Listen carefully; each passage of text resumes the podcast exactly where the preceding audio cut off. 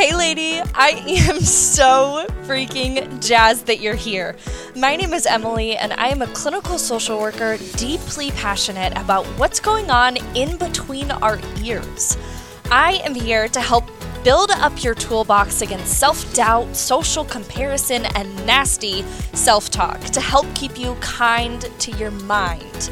You know, we all have something going on in that noggin of ours that isn't always kind. So let's put in the legwork and flex those mindset muscles so that we can move the mountains we were meant to freaking move. Let's go!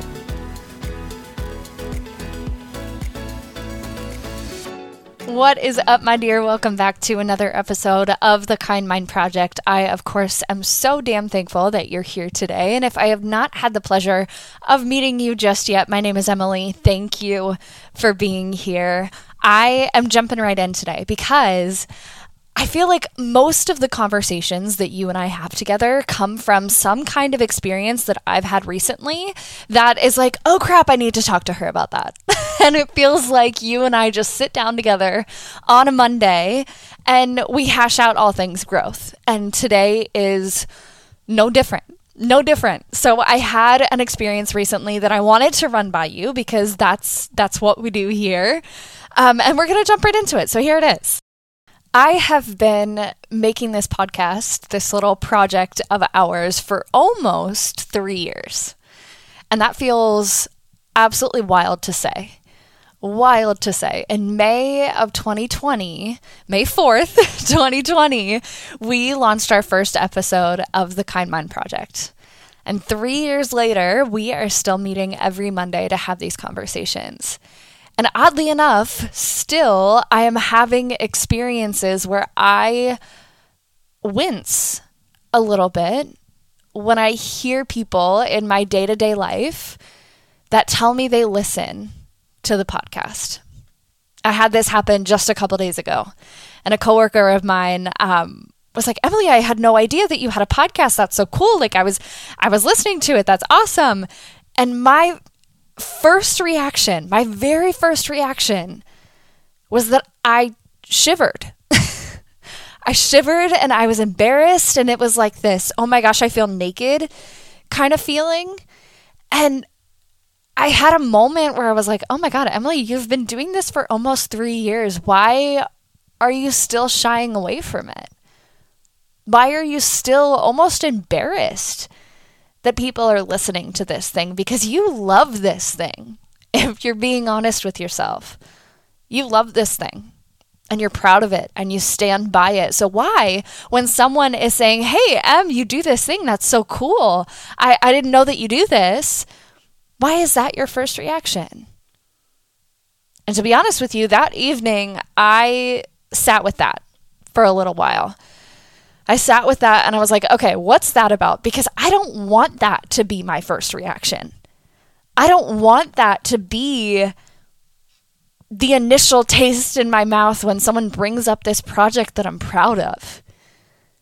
So I wrestled with it. And and I did some of that good old fashioned me time and and sat down with why the hell this is my reaction. And my conclusion, at least right now anyway, uh, who knows, this could change, but at least right now, I feel like from day one of starting this project and still today, I put a lot of pressure on what other people are going to think about what I have to say. I put a lot of pressure on if they're going to like it or not oh my gosh, are they going to like it? Are they going to look at me differently? Are, gonna, are, are they going to think differently? And immediately when that comes out of my mouth, I'm like, Emily, isn't that the point? Isn't that the point? That you have this conversation with them and after listening, they think something differently? Instead of saying, oh my gosh, are they going to like it or not?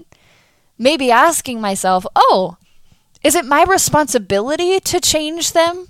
No. Is it my responsibility to make them like me or like this? No.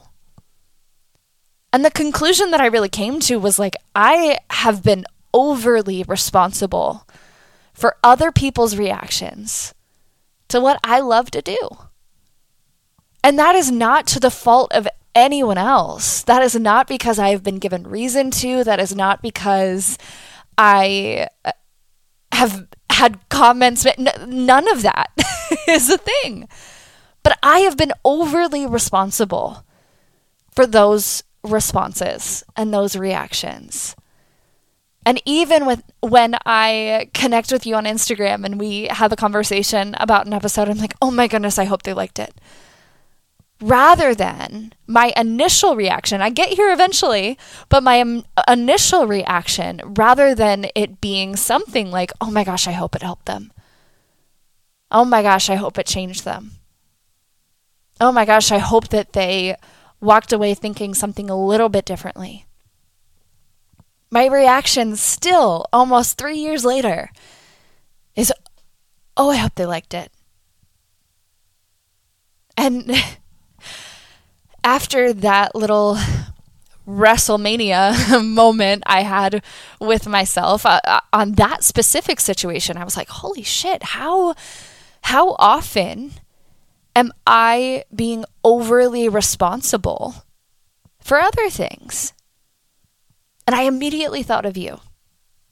I immediately thought of you. Because although I question whether the woman on the other side of this podcast is going to like me or like what I have to say, I also can confidently say that I know you pretty damn well by now. And I know that you and I share a lot of the same tendencies. Otherwise, you wouldn't be coming back here every week to sit down and chat with me again.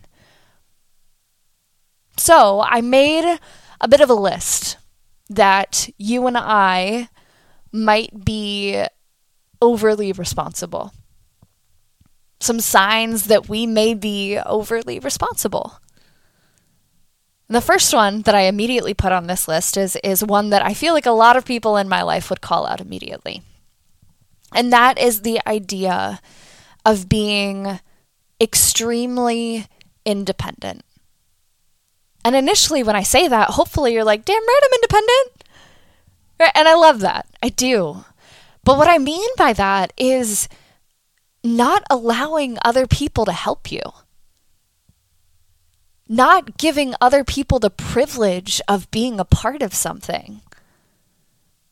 I can count on way too many fingers the amount of times I have said no to someone else's help because I was overly responsible for the outcome. And to be honest with you, friend, that's my pride getting in the way. Isn't it? That's our pride getting in the way and saying, no, I have to do this myself. Now, does it mean that you're not capable of doing it yourself? No. You know that's not what I'm trying to tell you. But what I am trying to tell you is that when you're finding yourself in that space of, no, this has to be all me from start to finish. Yes, I was offered help and no, I can't accept it. That that is not going to serve you. You are sitting in an overly responsible space there. So that was the first one that I found for myself. And uh, you can probably find instances, my strong, ambitious woman over there, that you've done the same. The second one, of course, you struggle with receiving or asking for help, not just in the work environment, but maybe in your relationship, maybe in your family setting Maybe you're overly responsible for keeping the peace at family functions rather than giving your actual opinion. I'll tell you what, the beginning of marriage and leading up to marrying my future husband, it's a tricky time, right? It's a tricky time where we are making a lot of decisions and paving a lot of the foundation for what our life is going to look like. And we've had a lot of those really deep conversations of, hey, Em, I noticed this behavior in you. And sometimes does that conversation not always happen peacefully? Sure. We're human, right? But I've had a lot of those experiences recently of like, hey, I, I noticed this behavior in you. It's like you're overly responsible for keeping the peace in a family decision rather than giving your actual opinion. And I watch it affect you later. I watch you be upset about the outcome later because you were so focused on being overly responsible for the peace of the entire group rather than giving your actual opinion. That was a hugely eye opening for me because, because it's true. It's absolutely true. And maybe you notice those same behaviors in yourself. This next one owning other people's feelings and behaviors as your own. Wow. that one needs no explanation right? How many times have you taken on someone else's reaction, someone else's feelings or, opinions about a situation as your own? Maybe it's in the work that you do. Maybe if you work in a healthcare setting like I do, you look at the outcome of the situation as your responsibility alone. Just you. If the goal that you had went well, great. If the goal that you had didn't go perfectly, it's all you. Right? Even though you might work on a team or even though you may have a business partner, even no, overly responsible you is like other people's feelings and behaviors and outcomes. It's my responsibility to do something about that. You know that's not serving you. And I know that's not serving me. This next one is going to smack you hard, and I'm sorry, but it smacked me hard too. Deprioritizing your needs, your expectations, and your feelings to keep other people comfortable. I, friend, this is another tough conversation that I've had with loved ones recently. When you are planning a wedding, the answer of whatever you all want to do is not sufficient. it's not sufficient. And that's the overly responsible muscle in me flexing way too much, wanting to keep every member of the family happy while sabotaging myself. Sabotaging myself for the sake of other people's needs or expectations or feelings when that might not even be relevant. It may not even be an issue, but I sabotage myself in the moment. I'm like, "Oh, no, they probably care about this. I got I got to pretend like I don't care. Got to keep the peace." Right? I put so much responsibility on myself to do that. And if you're identifying with this episode so far, I want you to take a pause for a second and ask yourself who gave you that responsibility? Where did that come from? Maybe you are like myself and you're the oldest child in the family. I didn't have the experience of having an older sibling to learn from and look to, right? Or for someone to experience it first. And that's not a bad thing. It's not a bad thing at all. In fact, I love having three younger brothers. I do. But I look at that experience from a very young age and I'm like, oh, did I take on that responsibility that early? Maybe. I also think there are moments where we decide it for ourselves. Where we look at certain scenarios and we're like, well, no one else is going to be responsible for keeping it peaceful, or no one else is going to be responsible for my own self and my own ac- outcome. So I have to be extremely independent to make sure I get the outcome that I want. Because I believe that no one else is going to step up to the plate. Or I believe that asking for help or accepting help is a sign of weakness. Right? What is it that got you to this overly responsible place? How'd you get there? Because I know your how and mine are going to be very different. no two hows of the over responsible human are, are going to be the same. They're just not. But that's important information for you to have. How did we get to where we are now? When did you decide that you were responsible for all of that? And you're probably not going to be able to point out a specific moment or a specific event, but we can look at a collection of things that might have brought us to where we are now.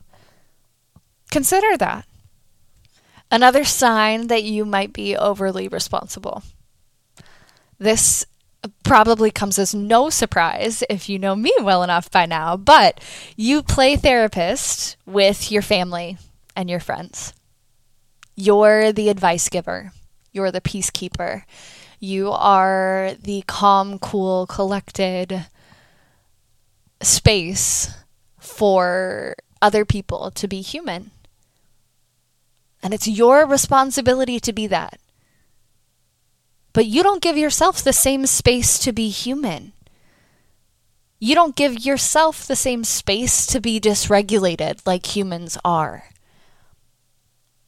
You take it on as your responsibility to play therapist with the people that you love.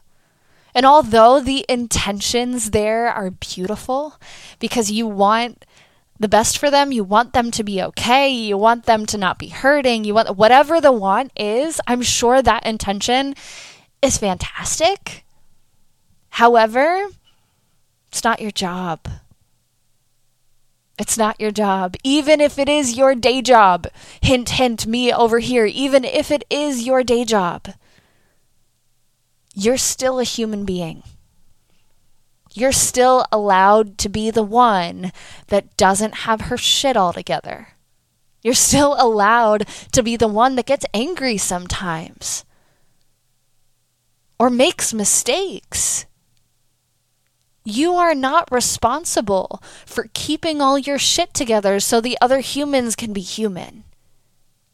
You're allowed to human too. And the last one that I'll touch on you feel resentful that people feel entitled to your generosity.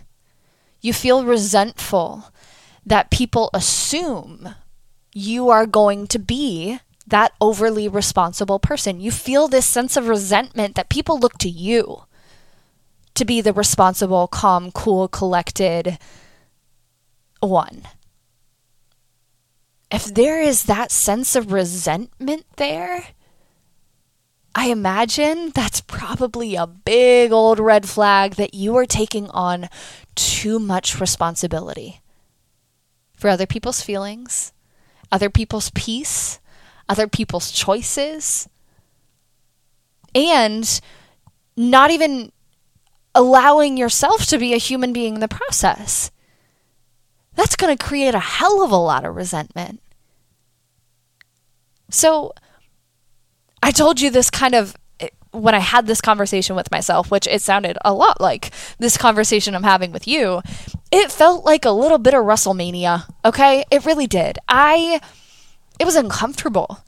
It made me queasy a little bit because I looked at it and I was like, oh my God, how many times are you withholding your own damn opinion just for the sake of other people's? Because it might be slightly different than theirs or it might make them slightly uncomfortable. Well, how much discomfort are you experiencing? Does that part matter?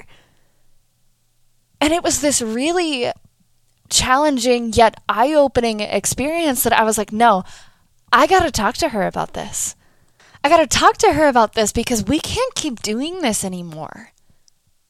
If I am going to, for three years, almost three years on May 4th, on a weekly basis, come and preach to you about being kinder to your mind, I better be practicing what I preach. I better be having an interaction like I did at work and hearing someone say, Hey, I didn't know that you had a podcast. That's so cool. Can you tell me about it? I was listening to it the other day. I better be addressing that knee jerk reaction, that over responsibility that I put on what they are going to think of it, rather than the mission that I set out to achieve, the mission that I set out to contribute to. And when I look at it that way, I'm like, well, actually, I'm doing her, aka you, a disservice by reacting that way. I am doing you a disservice by having that shiver reaction and not addressing it. I am not responsible for every human being's reaction or opinion of me or differing opinion from my own, and neither are you. I say this all the time. You are the most constant thing you will ever have in your life. And how wild is it to think that the woman living in over responsibility, that woman, the most constant thing is in her life, almost all the time, is experiencing discomfort for the sake of all the other things that are not as constant. Does that sound really harsh? Probably. Probably. But my goodness, if you and I are going to do this thing that we set out to do, if we are going to keep that promise that we made almost three years ago, to be kinder to our minds each day, this is going to have to be something that we address too. Who the heck are we to say that we can't accept help or that we don't deserve help? Who the heck are we to withhold our own opinions and thoughts and feelings for the sake of other people? Who the heck are we to say that a human being is not allowed to be human, even if that human is you? I hope and I pray that today's episode sparked a conversation for you an inner WrestleMania conversation for you. And I hope it gets uncomfortable in a productive way because the discomfort that we've been experiencing up until now hasn't gotten us anywhere. It's gotten us in a cycle of withholding our humanhood and being overly responsible for the humanhood of other people. Not anymore. Have the difficult conversation with yourself. Accept the help. Allow people to have the reactions that they're going to have because you know what? They're going to happen regardless. Whether you withhold all the the opinions in the world or whether you say them outright, people are still going to respond. You are the one thing in the world that you are the most responsible for, right? Of course, if you're parenting children, that's a whole other conversation. But you are your most constant. Be responsible for you first. That means honoring her opinions, honoring her true thoughts, her true wants, her true expectations rather than the ones that she waters down for the comfort of others. I really hope today's episode sparks something for you, my dude. I, I love you so, so much, and I hope you believe me when I say that. I hope you feel me when I say that. I love you. You are allowed to be human. So go out there and accept your humanhood. I love you. I'll talk to you soon. Dude, thank you so much for including the kind mind and this freaking weirdo in your growth journey. If you connected with today's episode, I would love to hear about it. So slide on over into my Instagram DMs at Emily and the Kind Mind and let a girl know, okay? But until then, I will talk to you very soon. I love you so much, and you stay kind to that freaking mind.